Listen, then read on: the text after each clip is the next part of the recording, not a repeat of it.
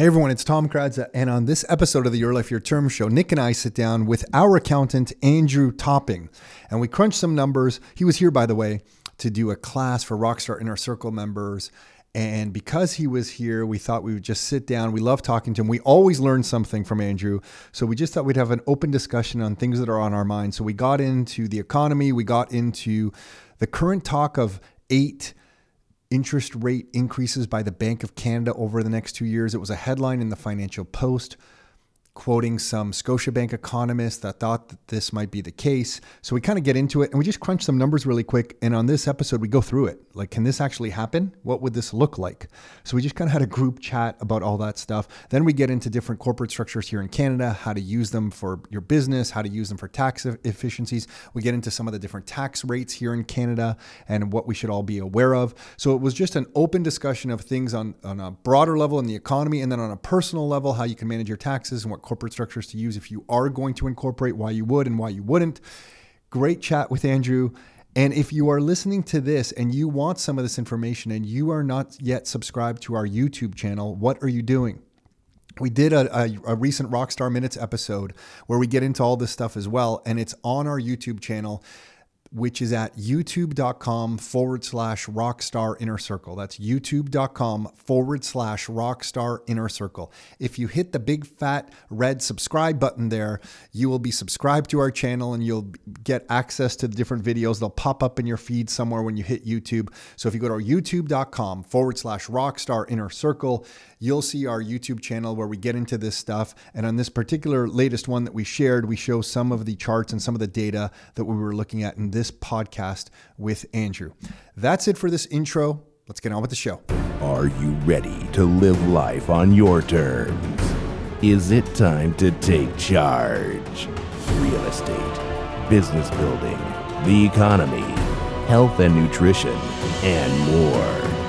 It's the Your Life your Term Show with Tom and Nick Karadza. Are you ready? Let's go. We are live with Andrew Topping, our our accountant, and Nicholas Karadza. And yeah, we were just saying that uh, I don't um, watch. It's Nicholas Alexander to Ni- you, Nicholas please. Alexander Karadza. I just turned off his mic, Andrew, so he's done. That's he's easy. done. Okay. It's just uh, yeah, it's just us. Um, but yeah, I don't really watch uh, podcasts on video either. Okay. Right. I just do audio. Yeah. The odd time, like if there's a Joe Rogan clip from, you know, Joe Rogan's a podcast I like that uh, if there's clips, I might catch a quick clip, like a three minute clip or something. You mean YouTube. if someone posts it on, online somewhere or yeah, you go, you go look U- for No, it? he has a YouTube uh, channel called JRE Clips Mhm. where they clip Yeah. I've seen that. Yeah. And uh, yeah, I guess I'm subscribed and those kind of come up. Oh, okay. So I'll watch that, but I don't. But I find that the younger generation is watching it. Like I know my son will watch a full podcast on video.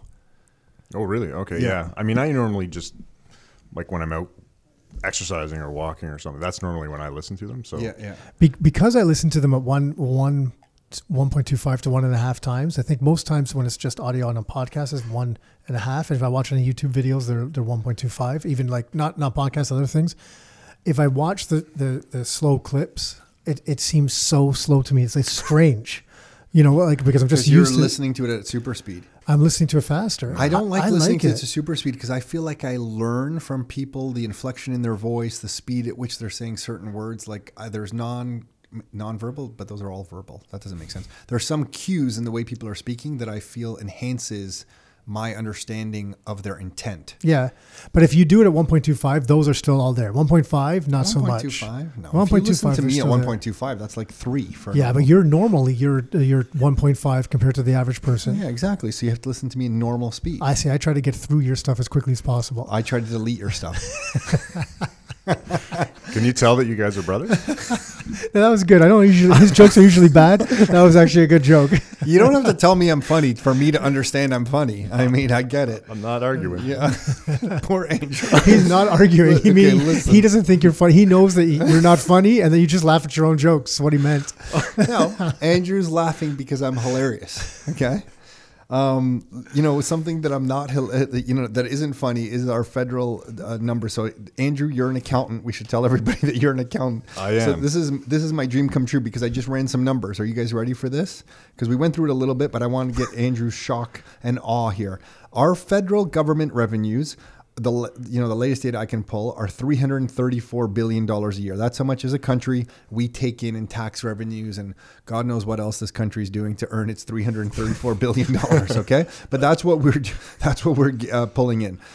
The interest payments that we pay on our federal debt is, or federal inter- interest payments on our debt. I, and the reason I'm hesitating is I think it's on our combined federal and provincial debt, but the federal interest payments on debt are twenty billion dollars. And that's from where? that's like that. They outlined that in some government website. That that's where they disclose no, it's that. really right? hard to pull. No, I got that from the Fraser Institute. It has a bunch of reports where they Okay. go digging through the data and get that. The our federal debt, and this you can kind of you know pull, but this is federal debt. Not Yeah. and I, the reason I'm hesitating again is because our government sometimes reports it as net debt because what they'll do is they'll take CPP and the Quebec pension plan and say, oh well, the equities that have been purchased in those pension plans because our pension plans were so uh, behind schedule in the late 90s, Chrétien and Paul Martin um, decided that the the pension plans could invest in equities and not just buying bonds, and then they can count that as an asset that we own as a country, and they'll deduct it against our debt. So instead of saying 2.1 I'm glad you trillion- laugh. I'm glad you laughed Yeah. when you said that because Yeah, when we found out about that, we were laughing. we too. were We're like, laughing too. We're like, we're not accountants, but like that's not your money. Like, how are you saying? Because then instead of reporting 2.1 trillion dollars in debt, we'll report something like 900 billion because they'll say, well, the pension plan has like this much. It's like, and, and it has like a 400 billion or whatever, and then a couple other things they deduct as well, and they're like, well, our net debt is only 40 percent of GDP, and I'm like, whoa, time out, time out. Like, you don't. That's not stuff you own. That's it is not, until they pay it to you, I guess. I get, yeah, I guess. and yeah. other countries don't report it like that. That's why on some charts we'll look our our numbers, our debt to GDP numbers look better than in they the really US, are. Yeah, They just buy bonds, so they don't. They're not in the stock Mm-hmm. market with their Social Security, as far as I know. So they don't do it that way because they're just like the debt cancels. It cancels out, right? Like you issue debt, the the pension funds or Social Security or whatever whoever's buying it buys it. It's kind of like a wash. But here they say, oh well, you now own an equity, and we're going to count that differently. Anyway, so our federal debt is 2.1 trillion. Our federal GDP is about 2 trillion. So we have more debt than we have annual GDP. But here's where I'm, I get really interested in things: is that if our federal interest payments on our debt are 20 billion dollars a year, and our annual deficit in a non-pandemic year is about 20 billion dollars. Like it's always going to change because sometimes it'll be forecasted to zero. And you know last year with the pandemic it was like 340 billion or whatever yeah, it was really big last year. it was really it was 340 yeah billion. But i think it was supposed to be about 20 billion or so. That was the forecast before the pandemic hit right? Just 20 billion. I think then someone said it was going to go it went to 34 nick i don't know if you remember it hit 34 i think something like that and then it went to like 340 but on an uh, on a typical year let's just say we run a 20 billion dollar deficit annual deficit that's how much money we are short if we are going to pay for everything we want to pay for, when you take up all our tax revenues and then take all the things that we're going to pay for, we're going to be short some amount that's called our annual deficit. And it's $20 billion in the example that I'm using, which was like two years ago. Yeah. Okay. Twenty one point seven seven. Is that what just, it is? Well, we just looked it up. Okay.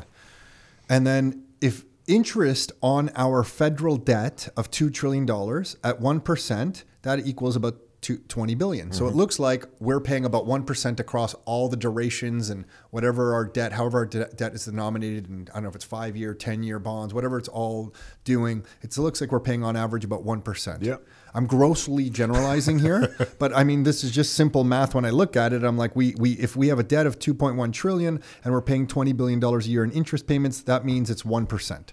So then when I see headlines where the Bank of uh, Nova Scotia, I think, came out or somebody came out and said. We're going to raise, or we expect interest rates to go up by the Canadian government eight times over the next two years. And in the last two weeks, that's all I've heard. And everyone's walking around saying, well, you know, Tom, Nick, interest rates are going to go up. Interest rates are going up Eight times. eight times. Yeah, yeah And I then hear if- the same thing. Okay, so then now, if I just break out some basic math here, and I say if we're paying twenty billion dollars in interest payments now at one percent is the interest rate that we're, we're doing that at. If if if rates were just to go up one percent, we would double the amount that we're paying in interest only on our debt. Yeah, that's crazy. It's crazy, no? and it not only would we double it, we would double our annual deficits because if our annual deficit in this country is about 20 billion in a non-pandemic year and then our interest payments go up, we would take an annual deficit from 20 billion to 40 billion. Assuming there's no change in revenues and everything Assuming, else. then yeah, like I'm, I'm assuming, yeah. And then if you were to go, if you were to go all the way up to 4%, if you were up to go to 1% to 4%, instead of the 20 billion, which is about 7% of our total uh, revenues, that's how much it's eating of our total uh, revenues, the $20 billion in interest payments, it would go up to 28%. Interest payments would go up to 28% of all our revenues, assuming the economy did not shrink because you ra- raised That's right, interest rates. Yeah, which I'm sure it would. I This mean, is why I feel like it's just math, and I feel like this took me all of ten minutes to dig up. and I and when I look around, when people are like, they just look at me with a straight face and say, "Well, Tom, like interest rates are going up. The real estate market is probably coming down." And we can ar- argue that separately, but but it, when people just say, "Yeah, interest rates are going up," I always look at them like, I don't even think that's a, it's it's mathematically not Yeah. even possible. And I agree with you. I, I don't see how interest rates could possibly go up. But at the same time, it's it's everywhere. Everybody's talking about it. It's in all the news. Uh, interest rates are going up. Interest rates are going up. That- how? how? But you know what? That so you feel equally shocked by that? I those feel equally shocked that that this by the statement that interest rates would go up. The same thing happened in, I guess, what, 2000? I think it was 2010 when we were called by a few mortgage brokers we know. We're like, guys, look, rates are going up. Like, they're really going up. You need to lock in. Like, I would really highly advise you locking in your Yeah. rates. And we kind of looked at it, and, and not in these numbers, but in different numbers. And we're like, uh, I don't get it. Like, I don't think so. Because how are they going to do that? Right. And, and it's, it's the same thing. Tom, I, I want to go back to your numbers for a second because I think I bet the numbers that you got here are actually slightly lower um, because of the recent spike in deficit that we had because of COVID. So we know it went up to 300 and what was it, 330, 340 billion 40 last billion, year? yeah. So 340 billion. Based on the numbers you got, they might that might Not- not, even not be even be in included this, because Yeah. it's so recent. So it's actually those might be on the low end of things. And I could just see the headline now. Our annual deficit comes down by 80% Yeah. because it was so high for the pandemic. Yeah. So there's going to be these beautiful headlines and everything's going to look in order because it'll say interest rates are going up. So, you know, we're calming the real estate market and our, and our deficits are down like 90% year over year. Like think of those beautiful headlines. You would, if you just got dropped here from outer space and you read that headline, you'd be, you would immediately think, well, these guys have it in order. Like this makes logical sense. Meanwhile, nothing is in order and it's purely chaos. I don't think if you drop down here from outer space that that would be your first thought. But Yeah, that's a good point. But didn't you? I mean, Andrew said you said that part of that deficit because uh, what was it in the the wage subsidy plan? There was ninety six billion. Is that right? Yeah, so in wage so subsidy? I think since the beginning of the pandemic, based on the most recent information, there was 95 billion that had been paid out in wage subsidy to however many. I think they said 5.3 million businesses. So ninety six billion. So one almost one third of what the deficit was was paid paid out in in wage subsidy, and a lot of that, knowing what we all know now, a lot of that just went to businesses, and there wasn't a lot of throughput into employees' pockets that was different than would have been anyways. That's right, Yeah, yeah. So it didn't it didn't spread out. I don't think the way that they expected it to. And Surprise! that's, I mean, they, they were wrong. Their, their forecasts were wrong. Wait, the government didn't it didn't figure something out? Andrew, come there, on. there was a lot of changes for sure. Uh, I, I mean, but that that's just one program. I, I can't. I don't even know how many there was, but there was probably a dozen. That's just one of them. Now, wage subsidy was the biggest by far, but you know, with CEBA, although CEBA's a loan, so it is repayable, assuming that people actually repay. But for every person that took CEBA, Asterisk. Well, two two thirds of it is repayable though, right? depending on which one you got. Yeah. So if you got 40, 10's repayable. If you got, or sorry, if you got 40, 30's repayable. If you got 60, 40's repayable. So, so the uh, the pieces that aren't, depending on how many people got it, there's still a good chunk there. And then all the other subsidies that were out there, the rent subsidy, I think there was about seven billion paid out in that. That was the a commercial rent sum, subsidy. That was the yeah the commercial Okay. yeah not the Okay. yeah not the residential. Um, and then CERB, I have no idea how much. I haven't seen the stats on how much was actually paid Oh, out for the It- gotta is. CERB over? CERB is over. CERB was over in the summer. In the summer. Okay. Yeah, yeah, and see, I mean, CEBA's over as well. You can't borrow um, anymore on that. So, and technically, wage subsidy is done. The rent subsidy is done. They've changed those programs now so that they're focused on specific companies rather than sort of being available to everybody. If, if we if we circle back to the interest rate thing for a second, because you guys were talking about interest, interest rates not going up, but they're going up this week. So some people are going to listen to this and they're going to be like, "Well, guys, you're saying interest Rates rates, can't go up, but they're going up. Like they literally went up. I think it was yesterday. Today, some banks have announced interest rate increases. Yeah, fixed for rate fixed at rate two point seven mortgages, nine right now, Right. which is still low. But this is where I also That's for an investment mortgage for a, for a principal residence. Actually lowered, I believe. Yeah, yeah I think. Mm-hmm. Right. Your Yeah, your I'm mid not sure. your mid twos. Yeah. Was that what it was? Let me just check. You, you can you can look at. I think I think that's the case, but I, I could be wrong. But either way, that's what some people are going to think, and it really kind Yeah, of insured. Sorry, insured two point five nine. So if you Insured, okay. insured two point five nine, yeah, so less than twenty percent down insured, or twenty percent. Sometimes it's still insured by a mortgage insurer. Two point five nine. You're Mm-hmm. right. But rates are still. But you're right. But but then when I see that, that's because the bond market is freaking out because the Bank of Canada has stopped buying Canadian bonds. Mm-hmm. Which that statement alone is completely ridiculous because that means we're just printing money. think about what that is. Like think about how funny that is for a second. It's like the government is out of money. So we need to issue some bonds to get some money. Nobody is buying these bonds, so we'll just tap the Bank of Canada to create money mm-hmm. to buy our own bonds. And then we're going to say, okay, we're going to stop doing that. And then the bond market reacts by rates going higher because there's less demand for our debt. So the bond market freaks out a little bit. Rates go up to try to attract interest into our bond market. So rates aren't going up for a good reason.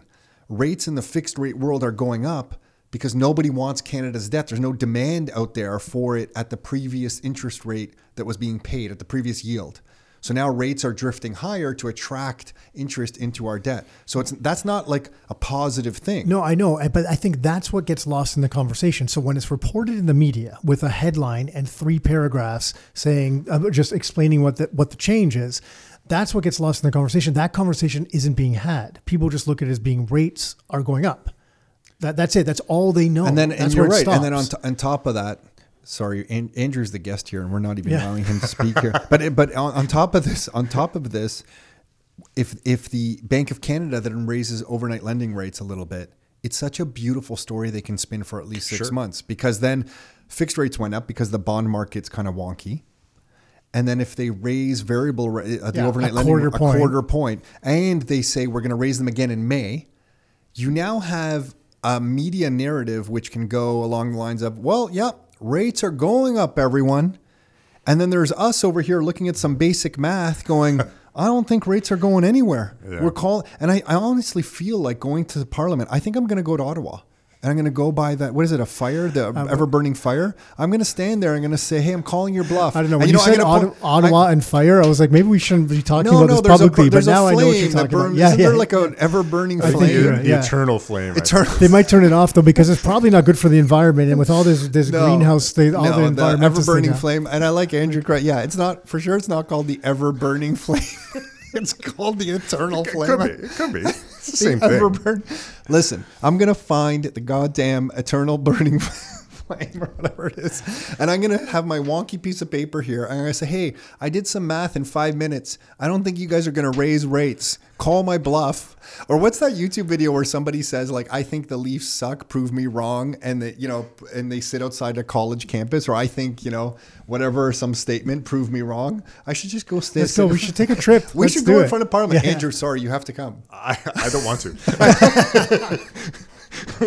You have to We won't even let him talk account. here. You know why we can't? We need an account because we did our math wrong. We'll just point at you. We're like, I don't know. Well, he told us the math.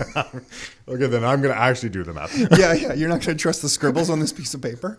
But just so you know, the scribbles on this piece of paper came from the Canadian government's website. Yeah, and, and, and as Nick said, I bet you that those numbers are out of date. yeah. So yeah, yeah. I, I suspect the picture is actually way worse than that. Yeah. Oh my God, Andrew, you have to come with us. We, Nick, we got to do this. Just think about that. We do a live YouTube stream, just from sitting out there waiting to talk to Justin Trudeau about these numbers. He told everyone during the election he didn't care about monetary policy. Remember when he said, "Excuse me, oh, I'm Oh, not going to talk it. about Yeah. monetary policy."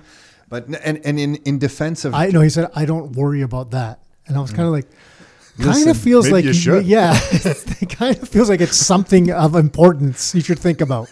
listen in defense of Justin Trudeau. Can we believe I just said that? in defense of Justin. Whatever Oh, you I, I, co- thought it, I thought it was just going to be silence. After what, yeah, whatever you come out with next, I'm not listening to. So No, but any prime minister, they're all doing the same madness. Like, what's changed really with the way they spend money? It's just all, all of them just spend. But um, anyway, so uh, I feel like I, I feel like I need to say, prove me wrong on that one. But um, so, I, I, agree. I mean, not to mention all of the fallout that would follow a, an interest rate, uh, any significant interest rate increase. I mean, with all of the real estate that has been purchased in the last, even in the last 18 months, that I'm quite certain a lot of people are stretched over what they should be. So if you start seeing, I mean, if interest rates in whatever, in 12 months went to 4%, can you imagine the number of people that would default on debt?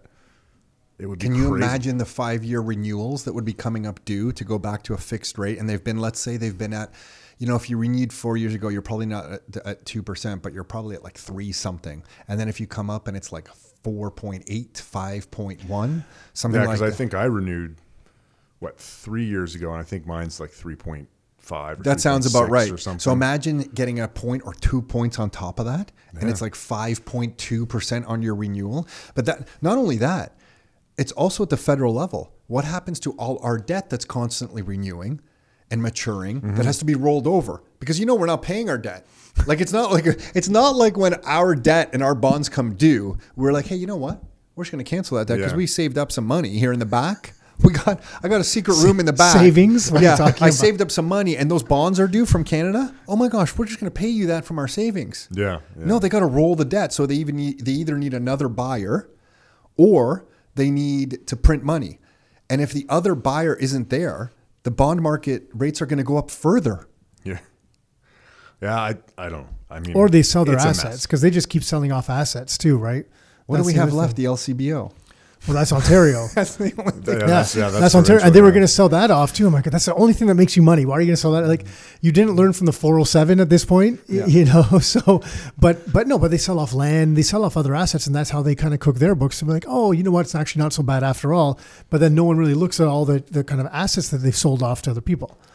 What comes to mind then, Andrew, on the consumer or individual side that might hit individuals if rates go up? It would be like consumer debt. So any like individual loans that you've been taking out, rates would go higher. Mortgages, Mortgages, for, for sure. sure. I guess everything like rates for leases and car financing would go up. Loans don't don't loans don't adjust, right? Do they adjust? Are they based off prime? Line of credits do. line of credit. So But- anything but a loan- that's- a Sorry, loan I just meant a new variable. a new loan. Okay, yeah, yeah, or I a gotcha. loan that you're going to have to roll over into a new loan might be at a higher rate if you had an existing loan that you're going to push Yeah. forward. Yeah, I, I mean, I think everything's going to get passed down. So you know, if it if the lenders or if the you know the, the car dealerships if they end up having to pay more, they're just going to pass that along, right? There was there was talk uh, of the of that lux- luxury tax. They were going to add a luxury tax. Um, Oh, on like car? ten or twenty percent on cars over hundred or planes or boats. That's right. I forgot about Now, that. Now, whether they're going to move forward with that or not, I don't know. But there was talk about that. I mean, that's just going to get passed down to the to, to the end consumer. So everything's going to cost more outside of the interest. and it has to be. I guess, because this is where if those costs aren't passed down to the consumer, then businesses, the uh, you know, the margin that people are making in their business just evaporates. That's right. Because if you're if you have a ten percent new tax and your net margin on that product was 10 i don't know whatever you're making you would know better than me on some of this stuff andrew but if your margin was like 10 or 15% or whatever it was at the end of the day and you're giving up 10% of that you have to pass that on to the consumer otherwise your business is just a volunteer work and you're not making any money That's right. so if the business eats those increases the stock market's screwed because all the earnings for these businesses across the board look like shit then if you pass it to the consumer, the consumer is faced with higher inflation, which makes everything unaffordable and screws up the economy, dries up hard assets, and everything looks like shit there. You just ruined the whole world, Tom. No, but I mean, th- this is like, I, I'm a positive person. No, the thing is, I'm a totally positive person, I swear. I just don't like it when things don't make logical sense. I can't rectify, I can't, like, in my brain, I can't balance it. So I'm like, this, this is, doesn't seem like a sustainable path. I, I I agree, and, and I mean where interest rates go, I, I, I honestly I, I don't know because I can't see them going up, but I can't see them staying the same either. And with the current deficit, and that's only going to get worse. Where's that money going to come from to, to start paying that down? And so, I mean, all of that is going to impact the end user, consumer, individual, or business owner being us. I think it's nice that you think that there's thoughts of paying it down.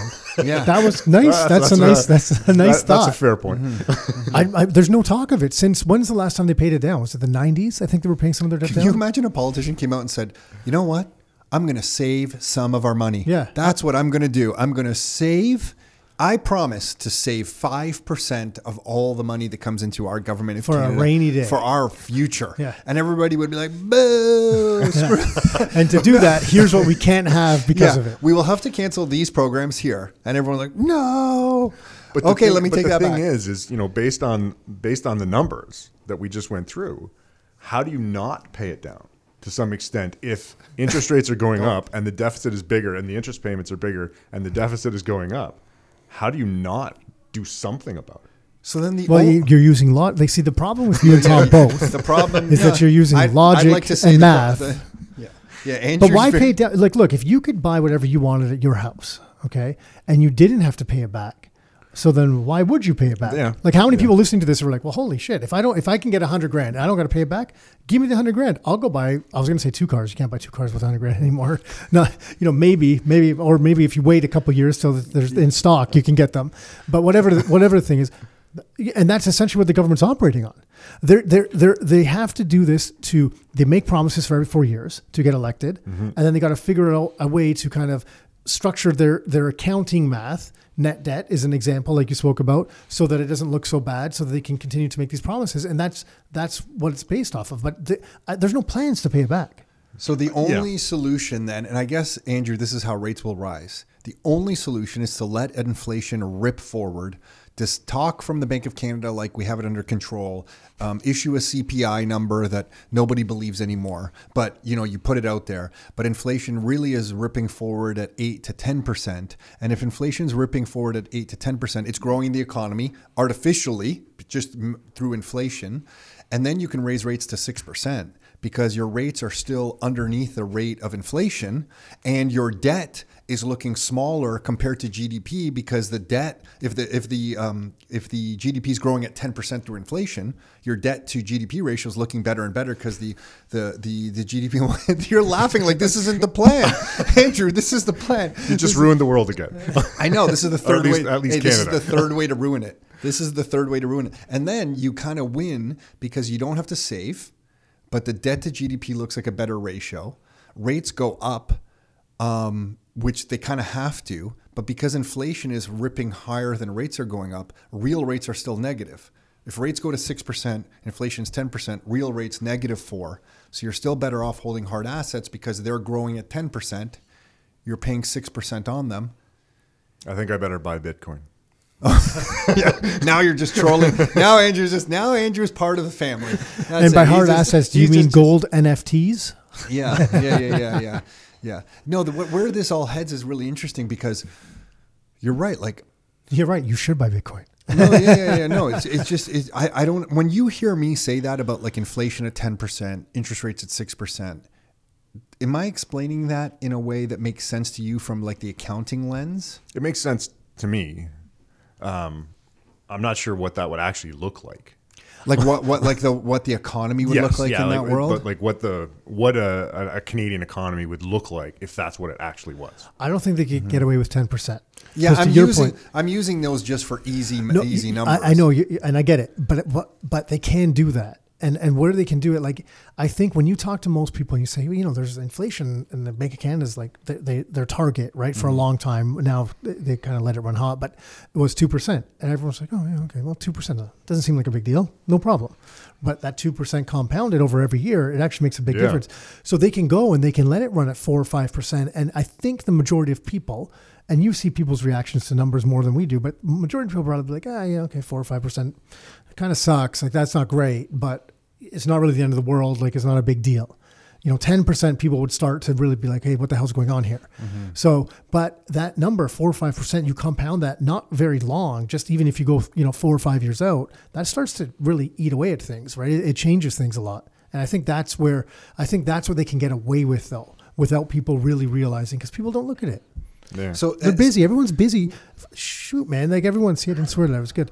Everyone, but everyone's bit like you're just trying to get your kids to their activities. You're trying to get them to school every morning too. Their parents are going to work or working from home. Everyone's running faster and faster and faster. You, you don't you don't have time to look at this stuff. You know, and, and it's it's it's fair because you're just trying to make ends meet at this point. I think this is the path. Like this is what they're what is going to be our path. Because if you think about it, just a few years ago, if somebody in Oakville, we would see these mortgages just a few years ago, Nick, and be surprised by them when there was a five hundred or six hundred thousand dollar mortgage that would go out the door with some of our mortgage brokers. That required a special ex- uh, exception um, at the banks. It had to go to another layer layer of approval. That was considered like a jumbo mortgage at the time. Okay, and now yeah, you're laughing again because that's not like a jumbo mortgage anymore. But that anymore, yeah. that might have been on a property in Oakville, let's say at 1.2 million, and somebody got a five or six hundred thousand dollar mortgage. Now a few years passed, let's say five, six, seven, whatever. That 1.2 million dollar Oakville home is now worth 2.5, and the mortgage on it, even if they didn't pay anything, it's still five hundred thousand. So now the five hundred thousand dollar mortgage doesn't look big at all because the asset is priced in fiat dollars at, at, at whatever two point five million dollars. Yeah. And I just feel like that's a perfect summary of what they're what's going to be done with the economy. We're just going to inflate the economy, inflate the economy, and, and try to outpace the growth of debt. Because now, anyone who took on debt for any real estate in the last five or six years, they were all told, told the real estate market is at the peak, don't get any more debt, be careful. But in an environment where inflation is ripping hot, you want debt. When rates are low, you want debt. Yeah. And, and which is, I think, where we are, right? I mean, rates have been low for so, like interest rates have been low for so long. I mean, I don't think you're going to find the guy who has a $2.5 million home in Oakville that doesn't have a $1.8 million mortgage on it. Mm-hmm, mm-hmm, mm-hmm. So, I mean, I think because interest rates have been, I, I don't even know how long they've been as low as they are. I mean, when, when was the last time interest rates were 4%?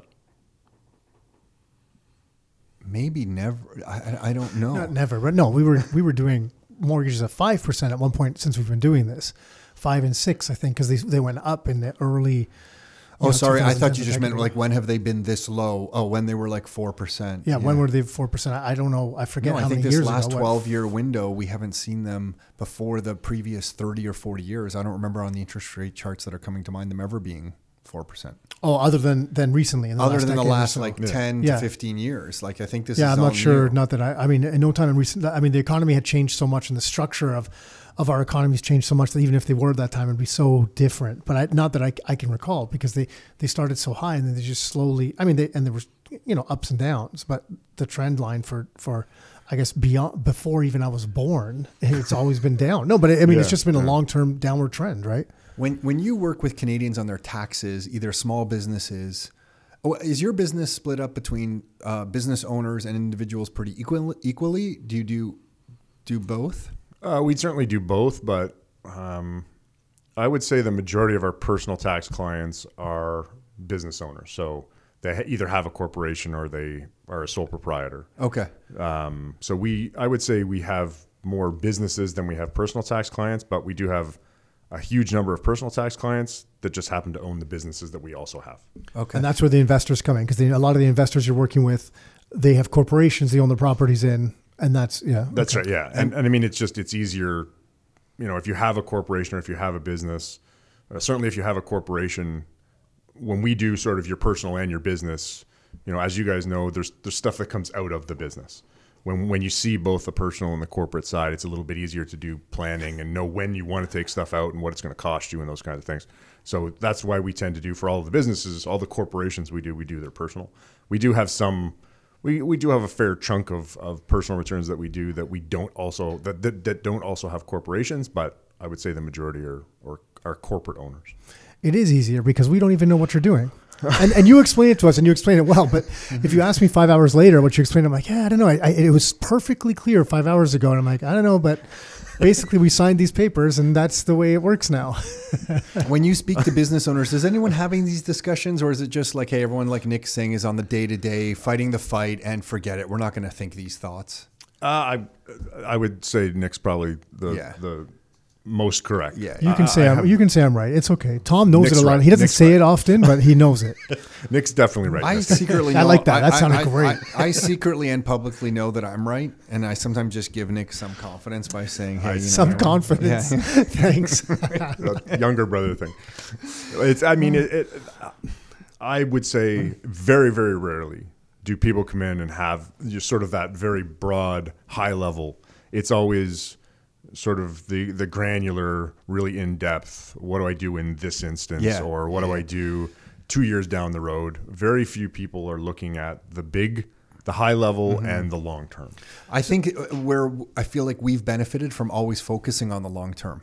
Like part of the reason I quit my job was I looked long term, didn't like where my life was going to be, and I look at my life and always think the long term has always benefited me, and it's why I focus there. But sometimes you can obsess about this kind of stuff. Not saying that I don't have slight o- o- OCD on this kind of stuff, um, but you can obsess on this type of stuff, and maybe none of it comes to fruition. Like who knows where we're going? Like we're For not sure. living in this reality. It's just I don't like the path that we're on. And when I see this, I think sometimes it warrants more discussion than most of us are giving it because if you think about this stuff, then if I tie it into real estate, I can explain to people, hey, if you think prices are higher now, high now, and but you think rates are going to go up, so you're waiting with dry powder to take advantage of a real estate crash. Well, what if I told you the population is growing at this rip roaring rate, supply is not increasing, interest rates cannot go up no matter what you hear in the media? Where do you think prices are going to be in five or six years? Are they going to be lower, the same, or higher? Yeah. And uh, in the current deck of cards that I'm seeing, I think they're going to be higher Yeah, and I agree. I, I think for like all the wrong reasons higher. like that's the weird part. It's like for all the wrong reasons they're going to be higher. But I just don't see how it can go the other way based on what it looks like now. Now, I mean, things can change quickly, um, but what with what everything looks like right now, how can they not go higher? The same. It's the same. How can interest rates go lower? So then, then Or sorry, how can how can interest How rates go, go higher? higher? Yeah. So then talk to us about, about just this, the thing, because if that goes up, then asset owners like you've spoken to sometimes will be people will look, well, these people have to pay a greater share towards the economy. And this is where there was talk before the election. Like I had a, a friend who had sold his business and he sold it for a decent sum of money. And uh, he had been, he actually went down to Cayman. He had, his parents have a place down there. He went down there looking for um, potentially just see what opportunities were there for him because he was concerned about a wealth tax coming into into Canada, and there was talk about that earlier on. So how? And I know there's no kind of nothing around this, and I know that because you've kind of dealt with it before, but in, in general, that idea, like how, what does that idea look like? It just means that they just say like, well, you have a bunch of money or you have a bunch of assets, so we're just going to tax you this much. Is that what it means? Like, is it not? More or less. I mean, right now, most of the tax that you pay is either sales tax or income tax. So based on the income that you make or the revenue that you make, um, or what you buy. So that that's pretty much how government gets its money. Uh, wealth tax is based is not based on what you make; it's based on what you have. So what are your what's your what do you hold in assets? So shares of a corporation, um, uh, portfolio investments, Bitcoin, if they can find it. Uh, you know, I like so. that. I like that. Yeah. Okay. Keep going. So, so what do you what do you Gold, own? uh, silver buried in uh, buried Yeah. in Europe somewhere. Yeah, Yeah, yeah, I yeah. don't know. Yeah, yeah, yeah. Who has that? I don't know anybody who has that. So who would be uh, crazy and enough so to do that? That's part of the problem with the wealth tax is how do you determine what someone's worth, Mm-hmm. right? So how do you how do you know as the government that that I have reported to you all of the assets that I have, so that you that I pay the proper amount of wealth tax. Um, so so that's the, the the complication, and I mean lots of other countries I think have tried. Um, some European countries have tried a wealth tax, didn't go well. I think France tried a wealth tax, it didn't go well. Uh, so I can't imagine it's something that would happen in Canada, but uh, you know you never know. Um, but it's it's It based on your assets instead of your income. Yeah, and then especially with with the the way that you know, look, there's a lot of it, it, more so in the U.S. for sure, like lobbying and stuff like that. But it is growing in Canada because I was look reading reading about the, the lobbying industry, let's call it in Canada, and that that it's growing, and so it would really impact like the the people that are pushing the politicians and that are funding all the the political or a lot of what's going on in politics.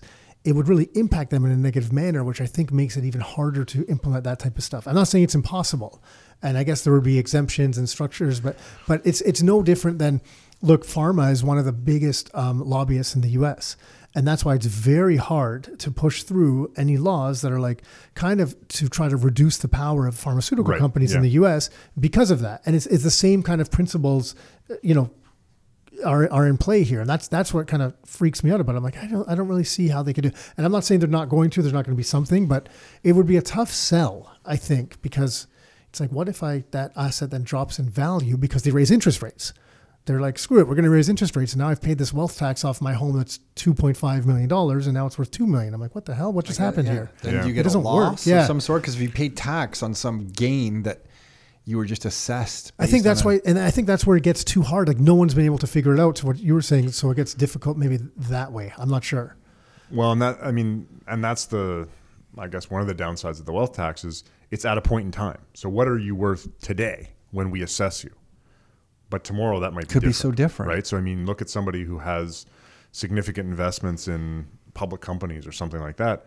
There and I mean, again, I don't know how what what criteria or what what things would go into the basket of a wealth tax, but if something like that did, you know, you pay based on your wealth today, and then something happens to your company tomorrow, and you lose fifty percent of your of the value of that company, and that's a good chunk of your wealth. Now all of a sudden, the next day, you're not worth what you were yesterday that you paid the wealth tax on. Yeah, like if you have a restaurant and the government orders you to close for a year, your restaurant's no longer worth the same amount of value. That's right. You'll I be, mean- you won't just pissed that they ordered you to close. Now they've dropped the value of it. Like you've just paid tax on it the day before they ordered you to close. So And I mean, the, the same thing can happen with, with income tax. So in a year, you earn a million dollars, but you take that million dollars and you invest in real estate, and then the real estate market crashes, and now you're you still have to pay income tax on your million dollars, but you don't actually have it because you invested it and lost it. So it can happen in income tax as well. But it's, I mean, wealth tax is a So, is okay, I very, never, very I never different. thought about that actually. So then, how would you? What is the most advantageous ways to structure somebody's life, assuming you have some income not coming solely from an employer? Is you know, is it- is it what like what? I guess what I'm asking. Is it in everyone's best interest to try to run some sole proprietorship? Do you get tax advantages there? What are, what are some of the structures that we have in Canada? There's sole proprietorship. Then there's like a corporation. Yeah. So I mean, you you've got you've got employee, Okay. uh, sole proprietor, Sole proprietor being I'm in business for myself. but I'm not incorporated. So essentially, I run my own business, but I report it under my own name and you're taxed on it at the based on your tax- personal marginal tax rates. okay. Uh, and, so- and a lot of people do that, run sole proprietorships. I would say less people today than did in the past, and some of that has to do with corporate tax rates and and personal tax rates. Um, I would. I would say that you know if you are a sole proprietor, most sole proprietors that make either make a lot or have a lot of risk or um, just want to sort of plan, you're not going to be a sole proprietor. Sole So proprietors mo- tend to be relatively small, Okay. um, or or uh, individuals that want all of their they spend what they make. So if we add a corporation into the Yeah. mix, There's no benefit. It's just overhead cost. That's so right. don't incorporate because you're spending everything you're bringing in. Absolutely. And maybe you don't have a lot of liability in what you do. So you can get some basic business insurance and you're, you You're kind of have liability You're- you're- coverage you're for what you need. Yeah. Okay. Yeah. So then if you go past the sole proprietorship, the next thing logically to do is to just incorporate. Uh, I mean, you could have a partnership, uh, so you could be in partnership with somebody else. Which again, we a lot of partnerships have all the partners are corporations, so um, generally kind of leave partnership out. But yes, you're going to go into a corporation. Tax rates are better, but a lot of that goes back to where do you want your money, right? So if if if you make two hundred thousand dollars and you spend two hundred thousand dollars, the corporation's not going to provide you with any value because the biggest value of a corporation is deferral. I make hundred thousand dollars, I pay twelve percent tax. If I if I leave my eighty eight thousand dollars in the corporation and reinvest it in the business or reinvest it in assets, I'm investing eighty eight thousand dollars. If I take it out, I'm going to pay personal tax on that and then reinvest whatever the after tax dollars of that are. Okay. But isn't there, uh, and this is maybe more of a legal question, because I don't understand why you would ever not want a corporation, even if you're spending all the money, just from the liability perspective of it as well. So, like, I, I understand the sole proprietorship, but but because the tax, even if you if my understanding of it, because it's called something that you've told me a hundred times and I forget. But basically, if you make money in the corporation, you pay the less corporate tax. But if you t- once you take it out personally, you pay less personal tax on it because you've paid tax in the corporation and there's some dividend Yep. thing credit to the capital account or I don't know. No, use That part was made up, but- okay, but I just know capital account something.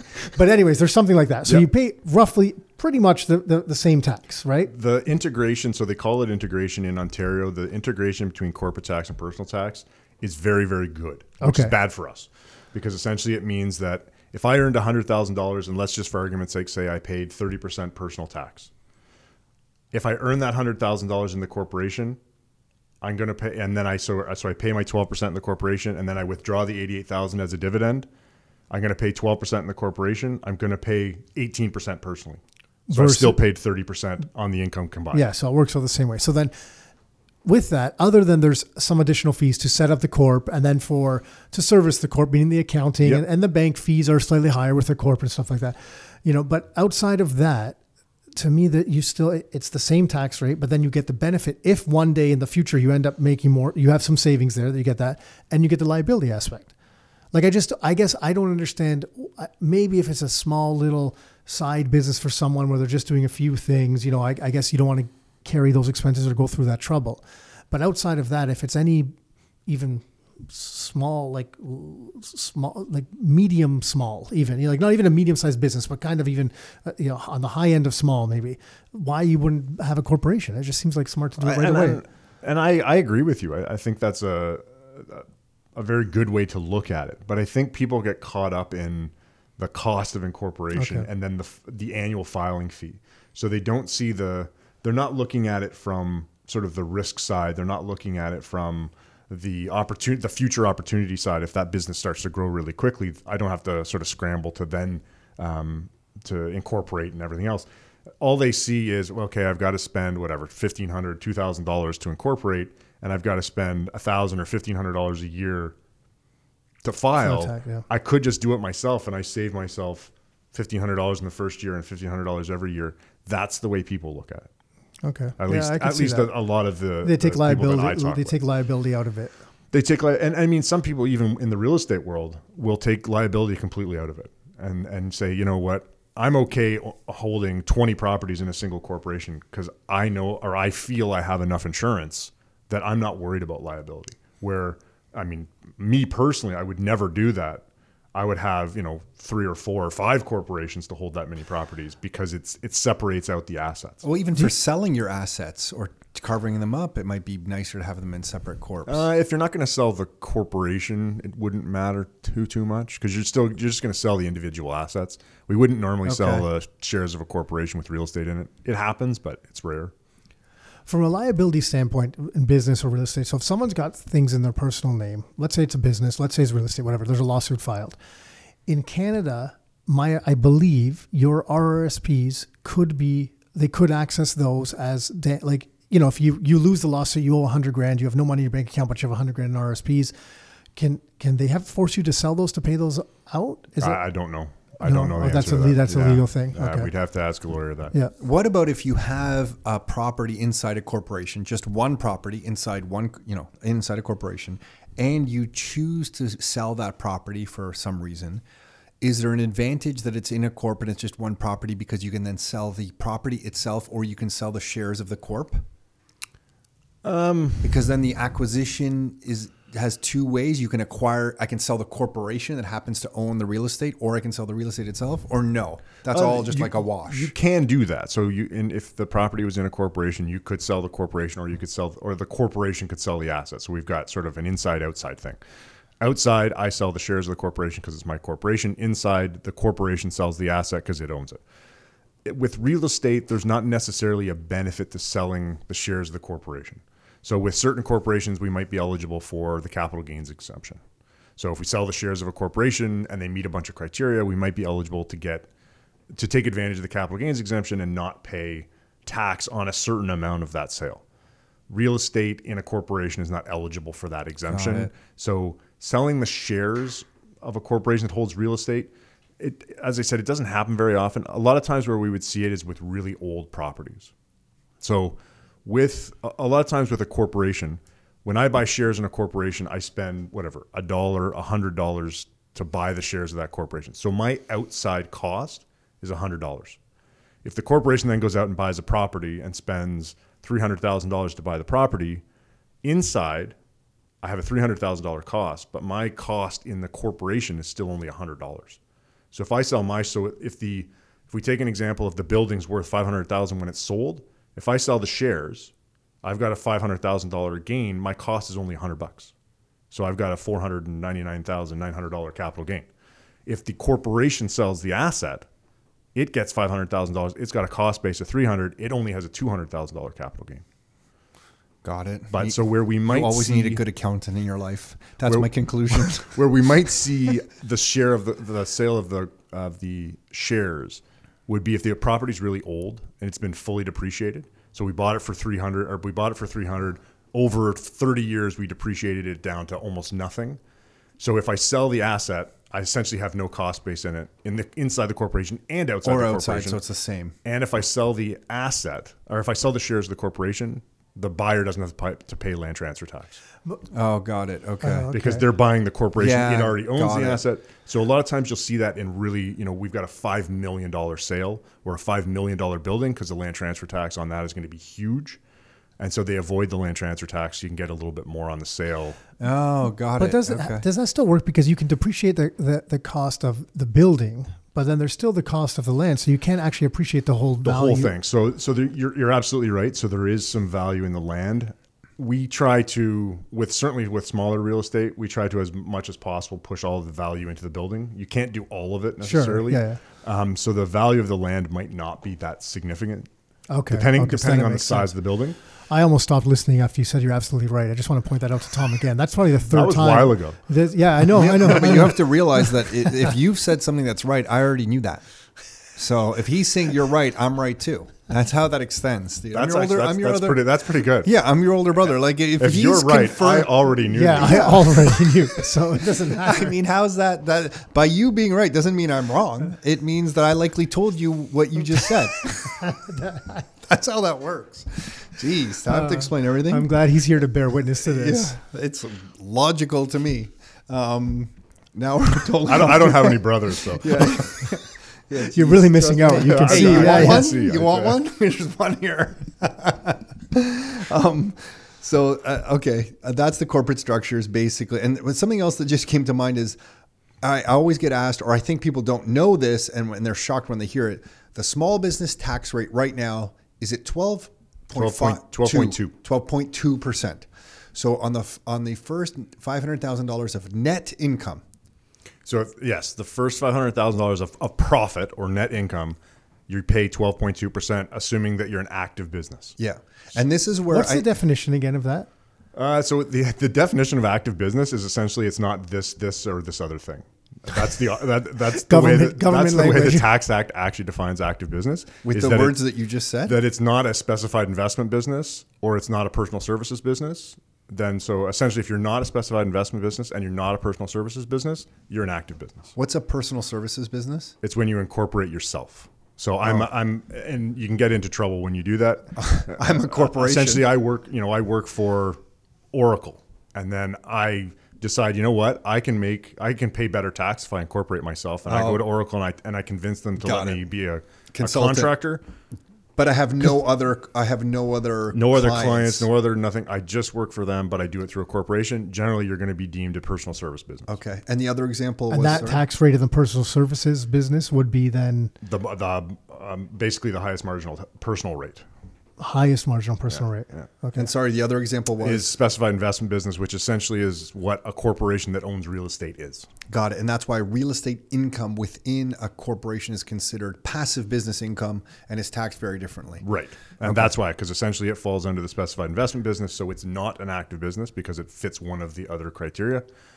And um, Okay. so now So- we're, we're out of that active business, that small business rate. Got it. And with this marginal tax rate, just so because a lot of people don't get get this because we get this question a lot. So if someone makes hundred thousand dollars We're talking personally? personal Okay. personal income, um, how much tax do they? And I know there's other variables, but I say let's let's generalize. There's no other income going on. It's a very plain vanilla type thing. Hundred grand in, ta- in income. How much would they pay? That's pay? a tough in question. Tax uh, on that? Why is it tough? Because he has to figure out an average. That's right. And so that's the Hey, problem with oh, time out, time out. Hey, whoa, whoa. One did for you each just of you hear? today. Did But- you just hear what he just said? yeah, we're, I just- we're, that was the first time on this on this Because the other stuff I knew I was right. We're I didn't have three. to say we're anything. three one. We're three one. no, I'm four three. Because all It's yours, like Le- I was right. You know, it's like a Leafs game. You're losing. You're down by all two. You score one in other the times third. you said he was right. I knew that information already, so those are three for me as well. Now it's four three. So, That's but good- but we're that's just good math. but we're dealing with a very generic number. So I thought you might know the rates So based it's- on a generic And now number. you're attacking him. so Now it's you're- uh, essentially yeah. because Now I'm like, you should you should really know this. with with a hundred thousand, you've actually gone through the first and second tax bracket, in, and are just into the third. So we've actually got between those, between the first and second, and just into the third. There's actually five different tax rates that Okay, you've gone forget through. about that. Where, what's what's just into the third? What do we lower it to? So it's the first and second. Uh, if you if you're under, I think it's about ninety two or ninety. Okay, so if we make nine, let's say we make we're 90. right, we're right at that level. Then do you? Does it make the math easier on what it would Not be? really, but- oh, Tom knew that by the way. I did. no, I did because there's brackets, so he's got to There are. figure out the average on each I of understand, these but I ratios. thought maybe ballpark, you're probably looking with without considering sort of anything else. You're probably around twenty thousand. See, I don't get it. doesn't seem too bad. Yeah, see, so I don't get it. so you on pay- ninety-two thousand, that's like twenty something percent.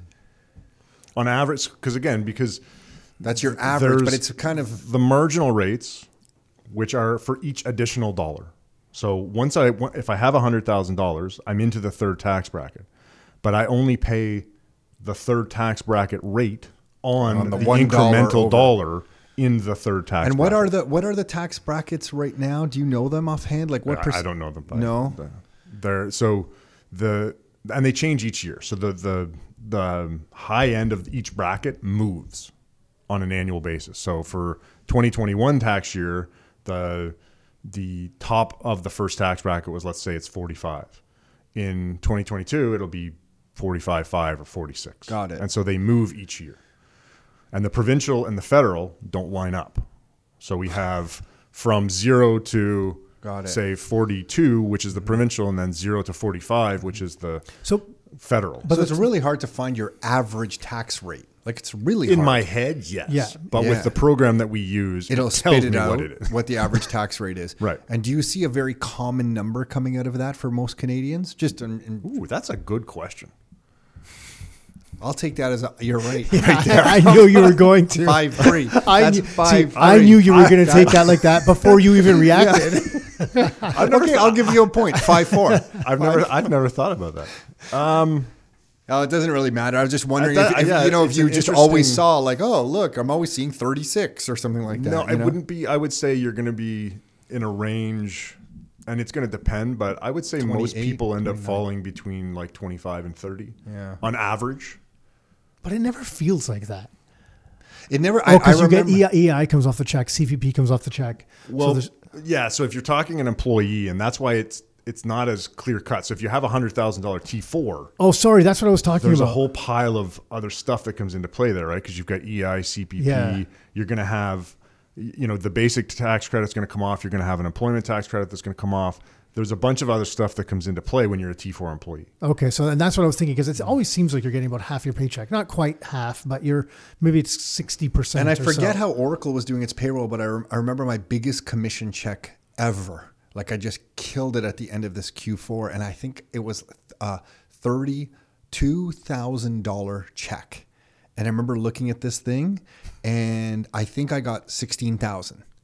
And I uh, somebody in their payroll department there or something told me that well, the way their accounting software works, they extrapolated this out to assume I was going to make this That like on an whole year, annual yeah. basis. This was my now current run rate of income, and that that's how much tax I would have to be paying. And that I think I then at the end of the year when I did my taxes, I could kind of try to fix that a little you- bit. because they've already taken the tax. So essentially, when you with a T4, the your employer keeps the tax. They send it to CRA on your behalf. When you file your return, if you don't end up owing that, you basically just You get, it, back. But I just remember feeling robbed because uh, I remember thinking, yeah. oh my gosh, I'm going to get like this big, and that was a lot of money. Even after tax, that was still a lot. That is still At one today. point, yeah, That's yeah. still a lot of money. But I just thought at that time, I was like, oh, I just felt so robbed. Yeah. But certainly, I mean, if you get, you know, so somebody who has a million dollar T4, the the withholding tax on that T4 would be half a million, give or take. Yeah.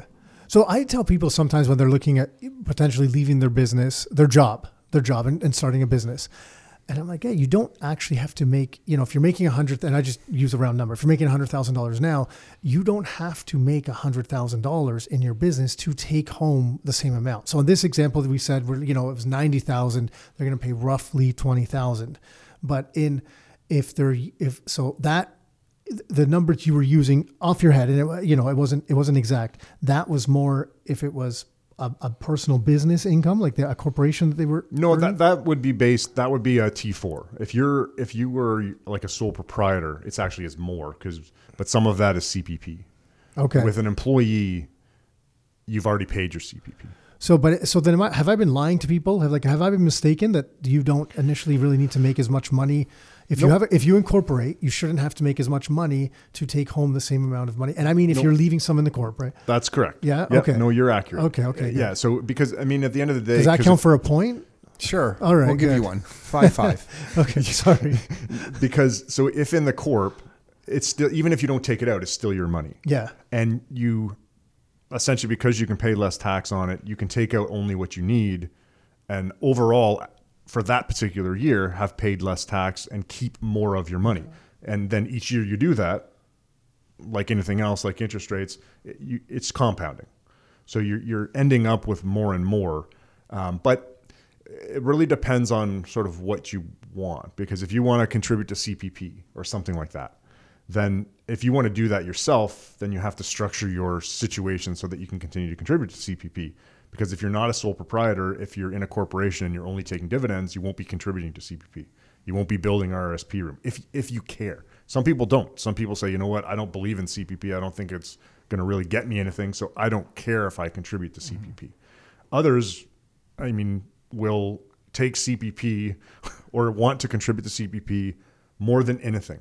I had a client uh, several years ago who wanted to take some of their money, was saying, you know, I'll take my money and I'll throw it in the river just so I can keep my OAS because they were into OAS clawback. They would rather throw their other money away What is away. OAS? So OAS is so when you get to 65, uh, it's just another pension. Okay. So there's there's CP. So when you get to 60 or between 60 and 70, you can start to draw from CPP and OAS, but 65 for OAS. Old and security. old age security. So essentially, it's just every Canadian gets a specific amount. But if your other income is over a certain dollar amount, then you have then essentially you have to pay back the OAS that you got. Got it. So they're willing to just They were, money they were away. willing to just throw their money away so they could, they could get the OAS because it was government money. Just really bizarre sometimes the way people look at I can various see things. it. But on the business, to, to Nick's point about the value of having a business, and it's even um, having a, a, a side business that maybe can be an advantage because the expenses that you can deduct off the revenue are almost like investments back into yourself and your own business. Because if you're buying computers for the business, those things are going to compound and benefit you, but it's an expensive uh, expense off the income that the business is generating. But you're left with these assets that are working for you that are an expense off the revenues that you're not paying tax on. Correct? Because it's deducting, To it's coming a off your profit. to a percentage, right? So, where am I looking at still- that incorrectly? It's it's not inc- it's not that you're looking at it incorrectly. It's just you're so you're investing in your own business, and hopefully that's growing your business and allowing Yeah. you to make more and more money. Yes. But from the perspective of if I make hundred thousand dollars and I deduct thirty, I'm going to pay tax on 70 Mm-hmm. But those deductions, because I'm if we look at this as a small business, on that seventy, I'm paying twelve percent. So I spent thirty to get a deduction at twelve percent.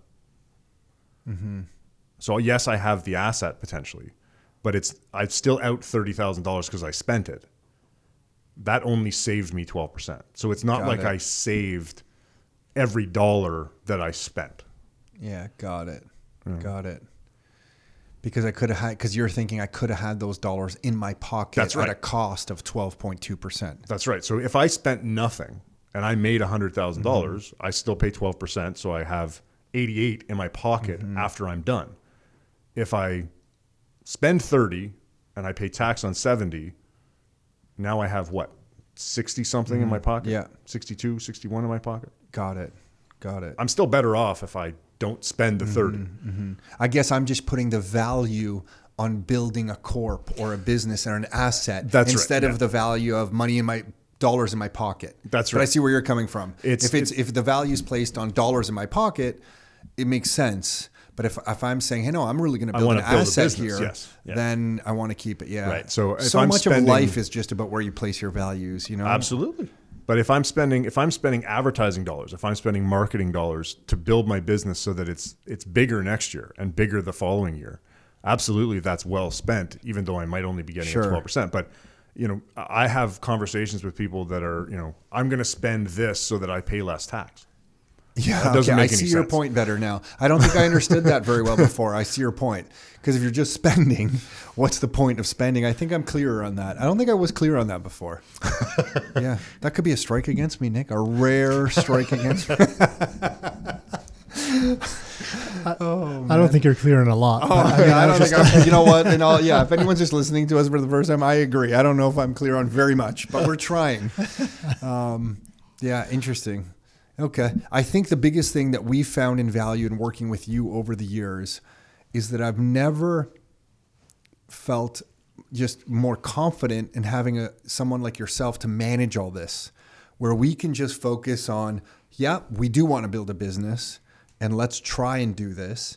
And all the complicated tax things and depreciating different things from real estate to write-offs for a business and what's an expense and what's not we can kind of just push it over to you and you handle it. There's a comfort and a peace of mind that comes from that uh, from that knowing that you have our back and knowing that if CRA was going to send us a letter for something which they have in the past and we've been audited in the past that we can just kind of lean on you to manage that. So it's been a really helpful to us. Seriously I, I mean that sincerely. Like it's really been beneficial having that. And you've done our personal taxes and our business taxes.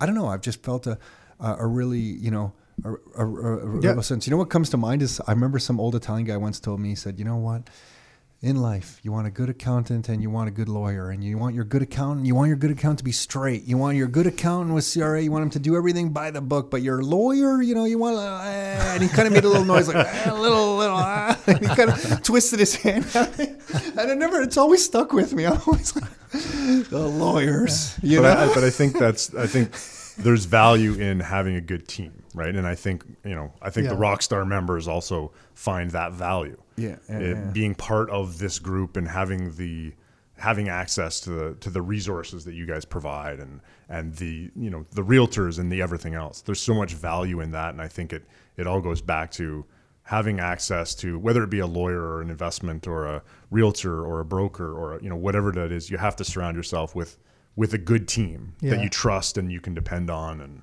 it does help when when they know each other too. You, you know, if mm-hmm. you if you work with different people and and and the, the professionals you work with and what you, the team that you're talking about, if they not even that they have to know what each other's doing, but just they kind of Or even know what- agree with what each No, other's doing. but they know how they think, and they're like, oh, okay, if they, they were saying that, this is probably what they meant. Versus like, I have no idea what the heck they, Yeah. they were talking Yeah. about there. You know, it just kind of it makes things more fluid. Like it's not a necessity, but it's it's once you have it, you realize that not having it can be a little bit of a pain because it's just it, it just makes things smoother and it's not as choppy when you go through the process of anything. Absolutely, and, and I mean, if you look at you know, so if if I know the lawyer and I know the investment person and I know you know that kind of thing, um, it makes doing what we do a lot easier. Because obviously you know if if you go and you talk with your investment advisor and they tell you a bunch of stuff, and then you come back and you tell me, Yeah, the and way then- we're going to explain it's like we're just going to be you Yeah. have no idea what Yeah. we're talking about. I'm going to take a photocopy of the scribbled piece of paper and get someone to meet with Andrew and say, I want to buy real estate because of this. And just show him this scribbled piece of paper. and so and so sometimes being able to sort of cut out the actual client is sometimes uh, really it, it allows sort of a higher or a, a, a deeper level yeah, I can see that now. I get it. that Yeah. that so having a, a good team and and to Nick's point having a team that sort of knows each other is, is actually it does help a lot in to me it'd be like things. if you're going to be a prof- high level professional athlete you're going to have your chiropractor your physiotherapist your defensive Yeah. coach your offensive coach your They- nutri- nutri- nutritionist and um, in your life you want all those coaches around you like you want the legal one you want the accounting one you want the investment Yeah. one all around you kind of serving But your you want interest. the chiron, the athletic therapist, and the you know the nutritionist, and all those people all speaking to each other for like, here's what we're going to do for Right. recovery for the athlete. the overall stuff. plan Is is going to be better. Uh, of- Of course, yeah, for Yeah, sure. and it's why sometimes I get frustrated when people price shop different professionals because Yeah. even if they're not using our network of professionals, and I'm not trying to make this an advertisement for any of ours or Andrew, even for yourself. For sure. I'm just saying you want one. Yep. So you want your professionals to make money off of you. I mean this sincerely because if your professionals are making money from you, they're likely going to take your phone call when you need the phone call, and they're likely going to go the extra mile on a Friday night when you need some information. And I feel like when Nick and I were starting in real estate, sometimes we got ourselves into situations where we didn't have an information advantage on the situation, and we were presented with something from maybe a tenant or a contractor, and we were feeling threatened. And the only reason we were feeling threatened in our 20s then, uh, then is we didn't have an information advantage on the situation. Whereas now, if it's a tax thing, we can call you Mm-hmm. and get an information advantage and then respond appropriately. Or if it's a legal issue, we have a, multiple lawyers we can call Right. and get the information. And it just gives you that kind of peace of mind that I, I really value. So, for sure. Yeah, weird. I don't know how we got all into all that, that kind of stuff. we I just- started at your one percent raise in interest rates. Yeah, yeah, yeah, yeah, um, yeah. and we ended with that. Well, well, there's going to be something that's going forward that I'm, I'm kind of mesmerized by because right now I feel like if you go to a bank machine, there's still a checking and a savings button, and I feel like there should just be two buttons: a checking and a picture of a house. Because no one's using the savings button to say everyone's using real estate in this country. And real estate's benefiting from a monetization effect of the economy because people are like, wow, my savings aren't getting ahead. I'm going to plow some into the stock market and I'm going to plow some into real estate, some into Bitcoin. But real estate's looking like it's benefiting from some of this economic environment. I'm fascinated to see what happens over the next 10 years if it continues or does it just go back to the utility value of the real estate is really dictating its value, meaning here's the income on a piece of residential real estate, here's the expenses, and it's valued kind of off of that. It's not getting this benefit, which it has so far, of just appreciating just because of what's happening in the world. Yeah. And do we go back to the utility value of the asset dictating its actual worth or net worth to your portfolio? Can you imagine you had a savings account and you actually got interest payments that weren't like Yeah. point zero, like like one cent, Yeah. you, you know, Yeah. or like one cent every two months, like you know the It's high. been a while yeah. for that. Yeah, like it's great. Could you imagine that? Like you used to be able to, you had a savings account because you would put there, put the money there, and it would actually earn money in the savings account. Yeah. You know, and I know in theory that's still what happens, but the reality is with where late rates are, that is not is actually losing value. Yeah. You know, faster than it's gaining any interest. Yeah. So you've got to find something Yeah, that's why that everyone you can earn more on. and everyone rushes into anything basically. Mm-hmm. Yeah. Cool. Andrew, thank you for doing this. I really appreciate it. We always enjoy talking with you and For uh, getting your input, even if we don't allow you to speak while you're here and we just keep talking ourselves. We totally value it. Thank you very final, much. Final score was six five for me, I think, if that's what I remember. I'm Maybe sure where the I took that strike. I took that strike at the end. See how humble I am. I don't know. I just added I just added one to my total, I think, by uh, by Yeah. on purpose. No, so no, you good. can have the you can have the win. You can have the win. Thanks, Andrew. Appreciate it, Andrew. Thanks, and we, before we wrap up, if anyone wants to reach out to Andrew Topping, the website to reach him is Lugowy Associates. We'll have it in the show notes here, but Lugowy is L U G O W Y Associates.com. L U G O W Y Associates.com. Lugowy Associates, and it'll be in the show notes of this episode at rockstarinnercircle.com forward slash podcast. If you fa- find Andrew Topping's episode in the show notes, we will have that URL there. You can reach out to your office with the contact information on that site. Perfect. Thank you. Thank you, Andrew. Appreciate this. Thanks. Hey, everyone. Hopefully, you enjoyed that chat with Andrew Topping. You can get through to his office at lugowyassociates.com. It'll also be in the show notes for this particular episode, but it's lugowyassociates.com. And if you are listening to this and you want to dive into some of this data, we put some visuals together on our latest Rockstar Minutes video on the YouTube channel. You can get to that YouTube channel by going to youtube.com forward slash rockstar inner circle. That's youtube.com forward slash rockstar inner circle. That's it for this episode. Until next time, your life, your terms.